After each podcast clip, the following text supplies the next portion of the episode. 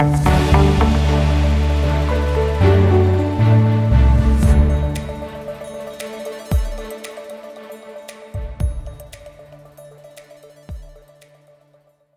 niin, tervetuloa meidän toukokuisen sijoituspodin pariin. Täällä Nordean varallisuudenhoidon strategitiimistä äänessä jälleen kerran Hertta Alava. Hei vaan. Ville Korhonen. Hei kaikille. Ja allekirjoittanut eli Antti Saari. Ja tässä nyt on tietysti alkuvuosi ollut vähän haastavaa sijoittajalle, huhtikuu erityisesti. Ja jos nyt katsotaan näitä huhtikuun tuottoja ihan tarkemmin, niin siellä kyllä aika punasta loppupeleissä on vähän rivillä kuin rivillä, eli osakkeet ja joukkolainat tulivat alaspäin, tai niiden arvot tuli alaspäin, mutta pientä sellaista, jos katsoo osakemarkkinoita tarkemmin, niin siellä oli pientä kuitenkin vihreitäkin riviä jossain, Kiinassa ja Intiassa nimenomaan, niin Hertta, mikä sitä oikein selittää?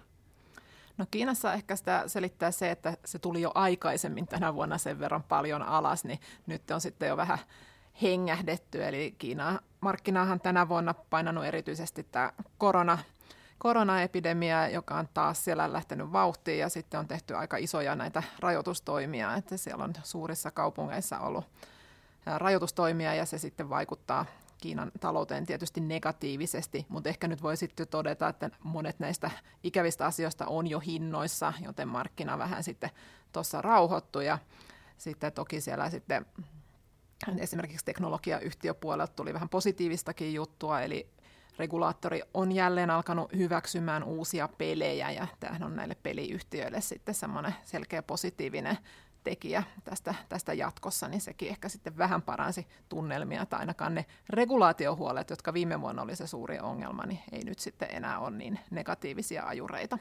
No Intia sitten on ehkä enemmän, niin kuin, se on aika semmoinen niin kuin, kotimarkkinavetoinen markkina. Eli silloin kun maailmassa on turbulenssia ja tapahtuu paljon kaikkea epämieluisaa, niin kehittyvien markkinoiden joukossa Intia on sitten tyypillisesti se, joka käyttäytyy siinä ympäristössä rauhallisemmin, että koska sen talouden kehitykseen ei niinkään vaikuta niiden vienti tai raaka-aineiden hinnat suoranaisesti, vaan enemmän se, että miten siinä kotimarkkinassa menee. Ja siellä on tullut aika, aika niin kuin vahvoja talouslukuja, eli se elpyminen korona koronaepidemiasta, niin se jatkuu edelleen ihan, ihan hyvällä mallilla, että siellä semmoinen 8 prosentin talouskasvu näyttää ihan saavutettavissa olevalta.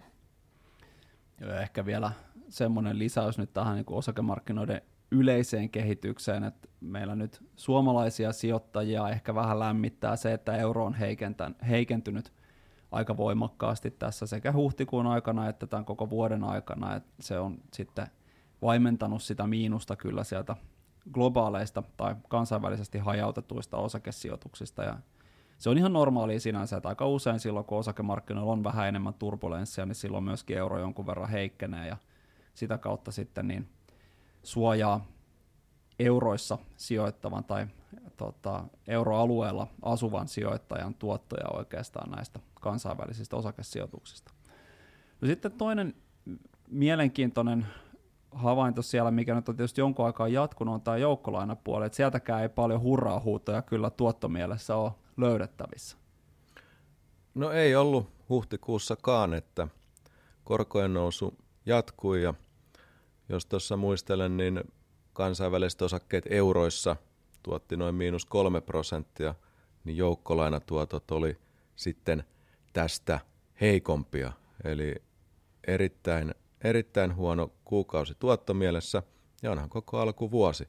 Ei tämmöistä rymylaskua tule, tule tuota mieleen pitkiin aikoihin. Eli kyllä tämä alkuvuoden korkojen nousu on ollut varsin hurjaa ja hyppään jo tuonne hopeareunukseen tässä asiassa. Että jos alkuvuosi on ollut heikkoa tuottomielessä, kun olemassa olevien lainojen arvot ovat laskeneet, niin jatkossa sitten tarjolla on paljon parempia korkoja tuolta joukkolainapuolta. Saksan 10 vuoden korko, kohta ollaan prosentissa, Yhdysvaltain 10 vuoden korko, nyt ollaan kolmessa prosentissa, eli pitää mennä erittäin kauas ajassa taaksepäin, että ollaan tämmöisillä korkotasoilla. Pitää mennä vuoteen 2014-2013, että edellisen kerran oltiin näin mukavilla korkotasoilla. Joo, se on totta, että hyvä tai tosi tärkeää oikeastaan sijoittaja muistaa se, että vaikka tässä nyt peruutuspeiliin katsoessa, niin on ollut kyllä tosi, tosi tuulista meininkiä tuolla markkinoilla, ja itse asiassa osakkeet, niin kuin Villekin tuossa sanoi, niin kansainvälisesti hajautettu salkku euroissa niin on pärjännyt huomattavastikin paremmin kuin joukkolainat tässä alkuvuonna. Ei niinkään sen takia, että osakekurssit olisi nousseet, vaan sen takia, että joukkolainojen arvot on laskeneet vielä enemmän. Se ei tietysti ole mikään hirveän miellyttävä uutinen sinänsä sijoittajalle, joka sijoittaa toivoen tuottoja niille sijoituksille, mutta tämä nyt on tietysti ihan normaali markkinameininki, että välillä myöskin sitten tulee miinuksia että sitten pidemmällä aikavälillä voi ylipäätään odottaa niitä positiivisia tuottoja. Mutta se, mikä tässä on tärkeää huomioida, mihin Ville tuossa viittasit, on se, että nyt kun ne arvostuskertoimet tai kor- arvostuskertoimet on laskeneet, eli tuotto-odotukset nousseet, niin tulevaisuudessa on sitten lupa odottaa niitä hieman parempia tuottoja tai jopa merkittävästikin parempia tuottoja sieltä. Eli semmoinen liiallinen peruutuspeiliin katsominen ei myöskään välttämättä tässä asiassa ole paikallaan. Joo, se on ehdottomasti näin. Kyllä sijoitussalkun tuottojen näkökulmasta korkeammat korot ovat parempi asia. Eli vaikka aluksi tulee niin sanotusti turpiin tuottomielessä, niin pitkässä juoksussa se korkeampi korkotaso on parempi.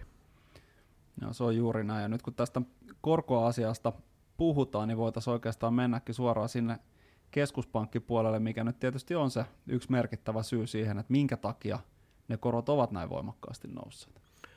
No suurin syy on tietysti inflaatio, eli inflaatio on kiihtynyt korkeimmilleen vuosikymmenen ja nyt rahapolitiikka on kiristymässä nopeassa tahdissa, koskee varsinkin Yhdysvaltoja. No se mikä on mielenkiintoista, niin myös Euroopassa, Euroopan keskuspankki on lähdössä koronnostojen tielle.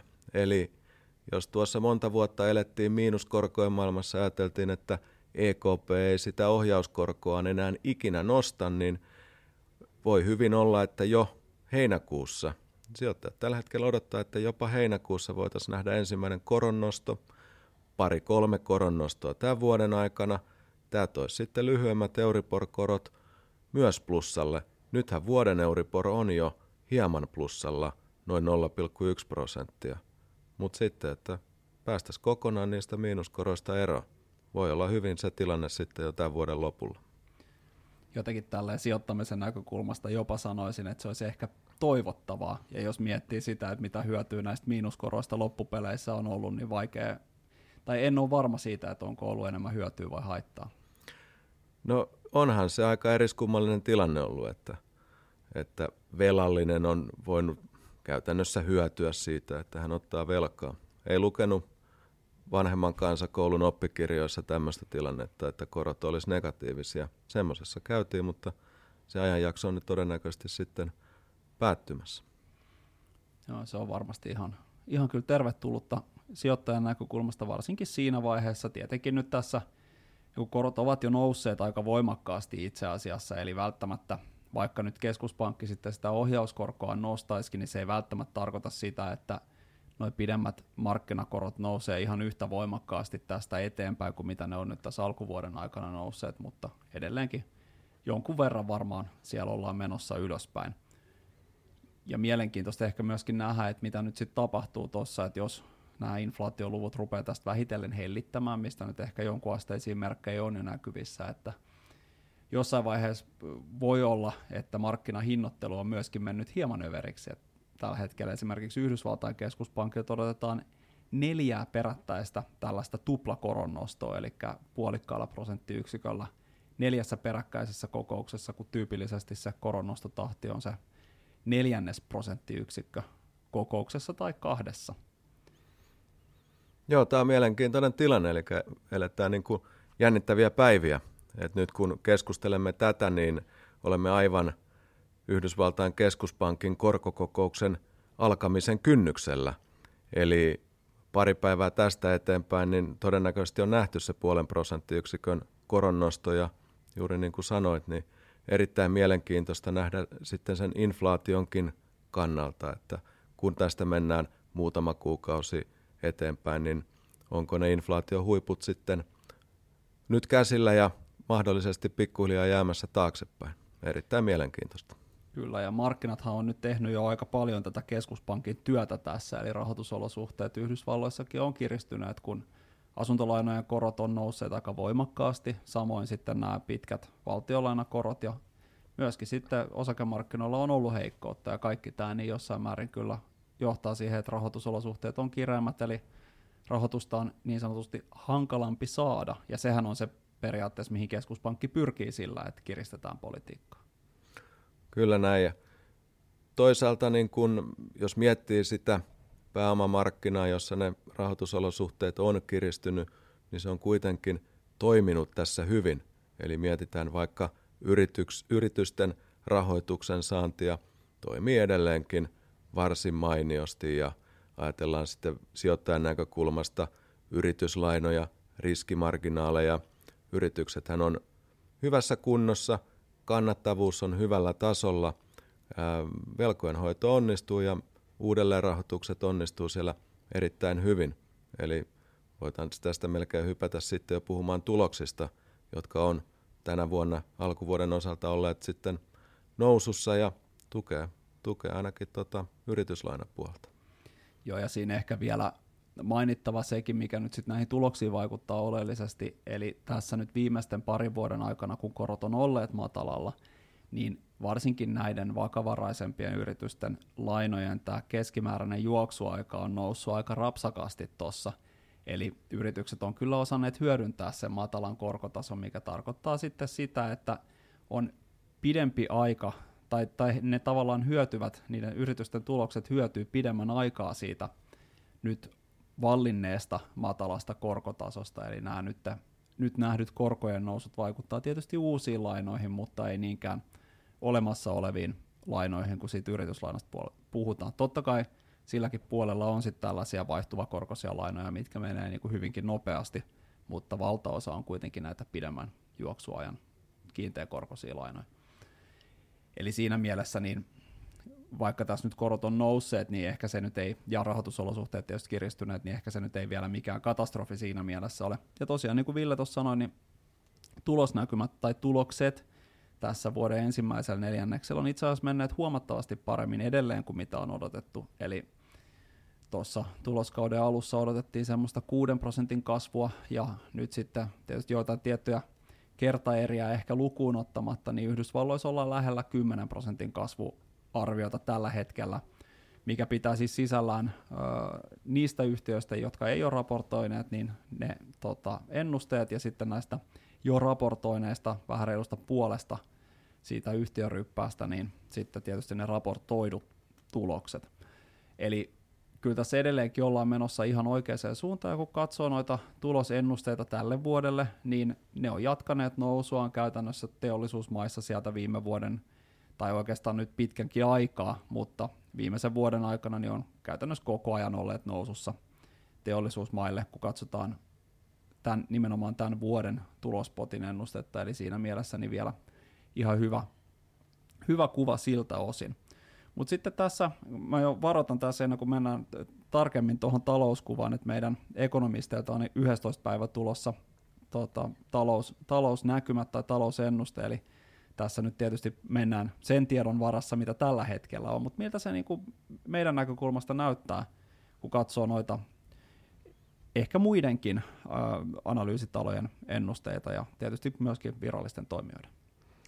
No kyllähän tuo maailman talouskasvu jää selkeästi hitaammaksi tänä vuonna kuin mitä vielä etenkin tuossa viime vuoden loppupuolella ajateltiin, että parhaimmillaan ennustettiin suunnilleen semmoista 5 prosentin talouskasvua tälle vuodelle. No sitten tammikuussa ehkä ajateltiin, että neljä ja puoli, ja nyt näyttäisi, että konsensus menee sinne kolme ja puolen malliin. Eli aika, aika iso niin kuin heikennys, ja se on tietysti vähän vaikuttanut myös varmasti tähän markkinatunnelmaan, kun aina luetaan, että jaa taas se ekonomisti laski ennusteitaan. Mutta kyllä tässä nyt kuitenkin kannattaa huomata, että se kolme ja puoli, niin se on edelleen niin kuin ihan hyvä kasvu. Se on, se aika lailla sitä keskimääräinen trendikasvu, mitä maailmantalous nyt voi niin kuin saavuttaa. Ja sekä USAhan että Eurooppaa edelleen ennustetaan semmoista noin kolmen prosentin kasvua. Eli sanotaan, että ei niin kuin semmoinen supervahva vuosi, mutta ei missään nimessä nyt kannata tässä sitä taantumakaan nyt alkaa manailemaan esiin. Eli Toki toi ensimmäinen neljännes oli Euroopassa aika, aika vaisu, siinä nollan, nollan tuntumassa mentiin, mutta meillä oli silloin vielä niin kuin omikron päällä, eli se vaikutti nyt ehkä ihan nämä uusimmat äh, uusimmat indikaattorit, niin nämä on ollut ihan yllättävänkin hyviä. Eli kyllä ne niin kuin kertoo, että se kasvu niin kuin jatkuu Euroopassa ja palvelusektorilla on ollut ihan kohtuullisen piirteä meno, eli ei nämä, niin kuin nämä sotahuolet ja muut huolet nyt ole niin kuin sillä tavalla ainakaan vielä sitä katkassu. Ja sitten Yhdysvalloissahan os, osittain niin kuin johtuu nämä kasvuennusteiden lasku siitä, että tätä tämä Bidenin BBP-paketti, niin sehän nyt ei näytä olevan tulossa ainakaan nyt lähiaikoina, eli se, sekin on jo leikannut niin kuin prosenttiyksikön verran niitä ennusteita, mutta että muutenhan siellä on niin kuin talous varsin hyvällä mallilla. Et ei kannata liikaa kiinnittää huomiota sielläkään näihin ensimmäisen neljänneksen BKT-lukuihin, jotka oli vähän miinuksella, että se johtuu hyvin pitkälti varasto, varastojen muutoksesta ja sitten julkisten koronatoimien poistumisesta. Eli kyllä se, se alla oleva yksityinen sektori niin oli edelleen semmoisessa lähes kolmen prosentin kasvussa. Että, et siinä mielessä niin kuin, tosiaan tämän kaiken synkistelyn keskellä on hyvä muistaa tosiaan, että edelleen odotetaan, niin kuin, että talous kasvaa ihan niin keskiverrosti ja niin kuin Antti sanoi, niin se näkyy noissa yritysten tuloksissakin, että nekin kasvaa ihan keskiverrosti. Mutta markkinahan ei ole mennyt keskiverrosti tänä vuonna, vaan se on mennyt heikommin, että kyllä siinä nyt sellaisia positiivisia yllätysmahdollisuuksiakin tuohon vuoden jälkipuoliskolle varmasti on olemassa. Joo, ja ehkä tästä hyvä muistuttaa siitä, että markkinoillahan tapahtuu kaiken näköistä aina aikaa ajoin, että semmoinen, että neljä kuukautta mennään miinuksella, niin ei siinä nyt ole vielä sinänsä mitään ihmeellistä tai normaalista poikkeavaa. Jos osakekurssit vaan nousis aina koko ajan, niin eihän, niistä, eihän ne kyllä vaan nousis aina koko ajan, että johan se olisi hinnoiteltu sinne, että nimenomaan tämä välillä, tai se, että välillä tulee miinuksia ja välillä tulee plussia, niin tarkoittaa sitä, että sijoittaja voi pidemmällä aikajänteellä sitten odottaa sieltä osakemarkkinoilta parempia tuottoja. Se vaan on pelin henki ja tietysti tarkoittaa myöskin sitä, että kolmeksi kuukaudeksi niin niitä rahoja ei välttämättä kannata sinne osakemarkkinoille sijoittaa, vaan sitten pitää puhua pidemmästä aikajänteestä. Vielä ehkä tuohon, kun Hertta puhui tuosta talouden kasvun hidastumisesta, niin hidastuuhan se tosiaan siellä tulospuolellakin Eli nyt kun viime vuonna globaalisti tulokset kasvoi varmaan jotain 50 prosenttia tai jotain tällaista luokkaa, niin tälle vuodelle se odotus on nyt tällä hetkellä 10 prosentin luokkaa. Ja ehkä vielä voisin vetää niin kuin jonkun asteisen linkin siitä talousnäkymästä tähän tulosnäkymään sillä tavalla, että aika monet näistä ennustelaskuista, mitä on tuohon talouskasvuun tullut, niin on nimenomaan koskenut sit sitä vaihdettujen tavaroiden ja palvelusten määrän kasvua. Eli kun hinnat nousee, niin sitten on tavallaan varaa vähempään määrällisesti, mutta itse asiassa kun katsotaan näitä nimellisiä, eli näitä tavaroiden ja palvelusten tai vaihdettavien tavaroiden ja palvelusten arvon kasvua, niin siinäpä niitä muutoksia ei olekaan niinkään nähty. Eli se käytännössä menee sillä tavalla, että hinnat nousee enemmän kuin ajateltiin ja sen takia sitten – käydään vähemmän kauppaa kuin ajateltiin, mutta yritysten liikevaihtohan muodostuu siitä, että ne myy tuotteita johonkin hintaan, ja kun sitten tuotteiden hinta nousee, niin sekin näkyy siellä liikevaihdossa plussana. Et toki tässä tulee nyt sellainen haaste, että jotkut toimialat kärsii, koska siellä sitten kustannustaso nousee, mutta sitten taas jotkut toiset toimialat voittaa, koska siellä sitten liikevaihto nousee huomattavastikin nopeammin kuin kustannukset kokonaisuutena, kun miettii tuota globaalia yrityskenttää, niin itse asiassa sen inflaation vaikutus siihen ei ole niin hirvittävän iso, mutta moniin yksittäisiin yhtiöihin se on. Eli se on, se on nyt tärkeää tietysti tässä, tässä muistaa. Ja esimerkiksi Helsingin pörssi nyt on kokonaisuutena sellainen, että täällä se kyllä näkyy valitettavasti. Mutta sitten kun katsotaan vaikkapa Yhdysvaltoja tai Eurooppaakin jopa kokonaisuutena, kun Iso-Britanniassa esimerkiksi on paljon energiayhtiöitä, jotka hyötyy tästä öljyn hinnan noususta – Samoin sitten tota, kaivosyhtiöitä, jotka hyötyy metallien hintojen noususta, niin sie, tässä kokonaisuudessa ei olekaan enää niin selvää, että ollaan menossa niin kuin yksiselitteisesti alaspäin. Et sen takia myöskin itse asiassa vielä näihin tulosennusteisiin palatakseni, niin Suomessahan niitä on laskettu. Toki osittain myöskin sen takia, että meillä on merkittäviä Venäjä-riskejä, mitä ei sitten muilla markkinoilla vastaavasti ole, mutta myöskin sitten tämän toimialan rakenteen takia niin se näkyy täällä eri tavalla kuin mitä sitten isommissa kokonaisuuksissa.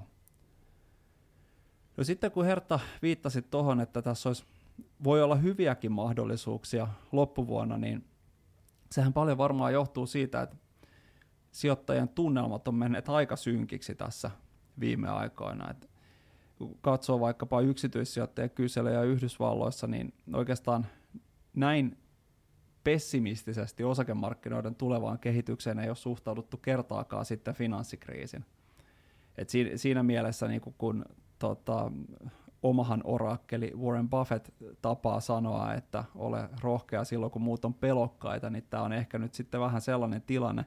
Toki sanottava myöskin se, että on tässä tälle kurssilaskullekin ollut ihan hyvät perusteet, että tavallaan se, kun korot nousee, niin se johtaa siihen, että arvostustasot ihan kautta linjan pitäisikin laskea, ja niin ne on tehneetkin. Mutta tarkoittaa myöskin sitä, että esimerkiksi osakkeiden arvostus globaalisti niin on itse asiassa jo alempi kuin mitä se on ollut viimeisen reilun 30 vuoden aikana keskimäärin. Eli siltä puolelta kyllä ihan, ihan itse asiassa on jo tukeakin odotettavissa. Et tietysti tähän, tähän iso kuva nyt liittyy ehkä enemmän riskejä kuin monesti, mutta se pitää aina pitää mielessä, että niiden riskien hinnoittelu sinne markkinoille, niin se tapahtuu aika nopeasti. Et se on semmoinen pari-kolme viikkoa siitä, kun joku uusi asia ilmenee ja sitten se alkaa olla karkeasti siellä hinnoissa ja sitten voidaan taas lähteä hakemaan sitä uutta, uutta vauhtia siitä. Että tavallaan se, että näitä huolia on, niin se on myöskin siinä mielessä hyvä asia, että se tarkoittaa sitä, että sijoittajat eivät ole kaikki niin kuin ihan täysillä tuolla osakemarkkinoilla mukana, vaan on myöskin sitten varaa tavallaan laittaa sitä, niitä lisäpaukkuja sinne. Mitäs tota, me ollaan nyt, vaikka tässä nyt vähän ehkä vauhti hidastuu ja ollaan ihan suhteellisen myönteisiä kuitenkin sitten tästä osakemarkkinasta, ei nyt mitenkään yltiöpäisen myönteisiä, mutta kuitenkin pikkusen, että ajatellaan, että parempia tuottoja voisi edelleen odottaa osakkeista seuraava 12 kuukauden aikana kuin joukkolainoista, niin miten sitten joukkolainapuoli, onko siellä mitään mahdollisuuksia vai pitääkö heittää pyyhekehää ihan lopullisesti? No ei, pyyhettä pidä kehään heittää, niin kuin tuossa alussa tuli jo sanottu, että onhan tämä korkojen nousu tehnyt eh, korkosijoituksista jälleen eh, kilpailukykyisempiä, jos tämmöistä, tämmöistä sanaa käyttää. Eli kyllä toivon mukaan tämä tämän hetken korkotaso, sijoitushorisontti, muutama vuosi, niin kyllä joukkolainoistakin on jo odotettavissa ihan mukavia tuottoja. Se, mikä joukkolainojen sisällä meillä on pieni ylipaino euroalueen yrityslainoilla, eli nämä yrityslainat on sitten juoksuajaltaan hieman lyhyempiä, kun tässä odotus on, että tämä rahapolitiikan kiristyminen johtaisi vielä jonkin, jonkin asteiseen pit, pitkienkin korkojen nousuun, niin tästä johtuen sitten suositaan näitä euroalueen yrityslainoja suhteessa euroalueen valtionlainoihin. Tänä vuonnahan molemmat on tuottaneet aivan kammottavan huonosti. Ja ehkä niistä yrityslainoista vielä voi sen sanoa, että ne on kuitenkin kohtalaisen vakavaraisia ne yritykset, jotka niitä on liikkeeseen laskenut, että siellä ei tavallaan sellaista hillitöntä riskiä kuitenkaan sit loppupeleissä ole. Ei ole, että kaiken kaikkiaan sijoitusriskihän on siis pieni. Että jos mietitään niin kuin joukkolaina sijoittajan sijoitusriskejä, niin tämä alkuvuosi on ollut ihan pahimmasta päästä.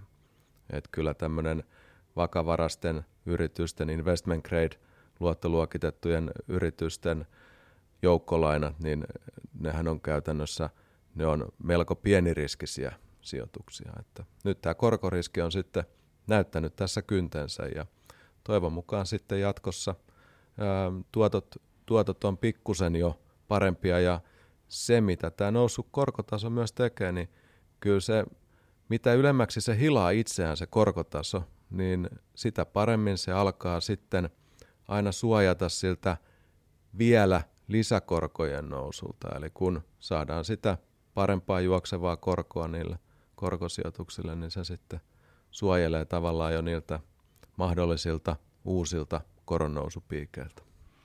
Ja sitten myöskin, tämä nyt ehkä menee hieman tekniseksi, mutta hyvä tällaisen ison korkoliikkeen jälkeen myöskin todeta se, että – myös se niin kuin vastaavan suuruinen seuraava liike, niin sen vaikutus niiden joukkolainojen hintoihin on pienempi kuin sen edellisen vastaavan suuruisen liikkeen, että vaikka se nyt ei niin kuin kovin voimakkaasti siitä laske, mutta erityisesti kun lähdettiin miinukselta ja on päädytty tänne prosenttihujakoille, niin nyt se niin kuin tavallaan tästä seuraava, niin se on jo jonkin verran pienempi sit se vaikutus siitä.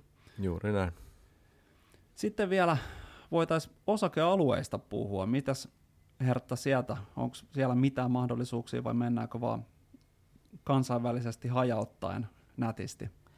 No toki siinä se hajautus on aina se tärkein, mutta jos nyt haluaa vähän jotain ylipainottaa, niin kyllä mä edelleen suosisin näitä Yhdysvaltain markkinoita tai Pohjois-Amerikkaa laajasti. Eli äh, toki sielläkin on nyt niin teknoyhtiöt tullut pikkasen alas tässä korkojen nousun myötä, mutta joka tapauksessa niin tota, näkymät on siellä niin kokonaistalouden kannalta niin kuin erittäin suotuisat ja sanotaan, että ne alasuuntaiset riskit on siellä kuitenkin sitten pienempiä, että Eurooppahan ne tulee sitten lähinnä nämä riskit sitten täältä energiapuolelta, että jos nyt päätetään täysin irrottautua esimerkiksi venäläisestä energiasta, niin siitä voi kyllä tulla vähän sitten turbulenssia vielä lisää, mutta että Yhdysvalloissa tämmöistä riskiä ei siinä, siinä mittakaavassa ole, eli siellä kyllä kannattaa pysyä. Ja sitten tosiaan niin kuin tuossa jo todettiin, niin dollarihan on vahvistunut hyvin paljon, että sitten jos edelleen niin tämmöinen hermostuneisuus markkinoilla jatkuisi, niin sitten varmaan voi olla, että me aletaan kolistella josta pariteettitasokin siellä, että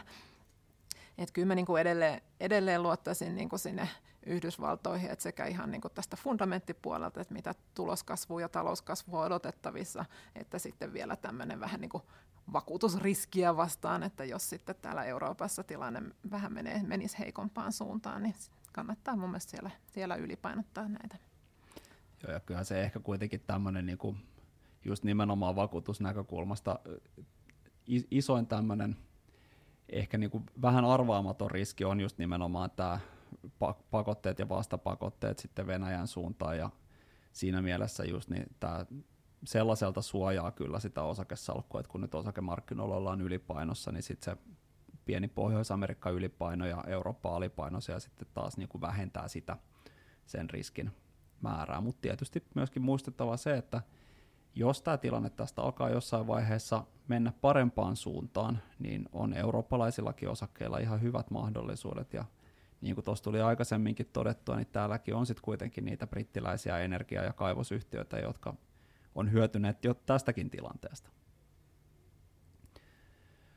Mutta tässä on oikeastaan meidän ajatuksia tähän toukokuuhun, eli uskotaan edelleen, että osakkeet nyt ainakin joukkolainomarkkinoita paremmin tuottaa, ja tosiaan toi sijoittajien synkistely tai muiden sijoittajien synkistely niin voi hyvin olla mahdollisuus vielä tässä lähikuukausina, jos ei näkymä nyt sitten oleellisesti tästä vielä heikkene, eli sekin hyvä pitää mielessä. Ja varmaan näihin kuvia, näihin tunnelmiin palataan sitten kuukauden päästä ja nyt on aika kiittää kaikkia kuulijoita, jotka tänne asti jaksoitte meitä kuunnella. Kiitos ja oikein aurinkoista toukokuuta kaikille. Kiitos. Kiitos, moi moi.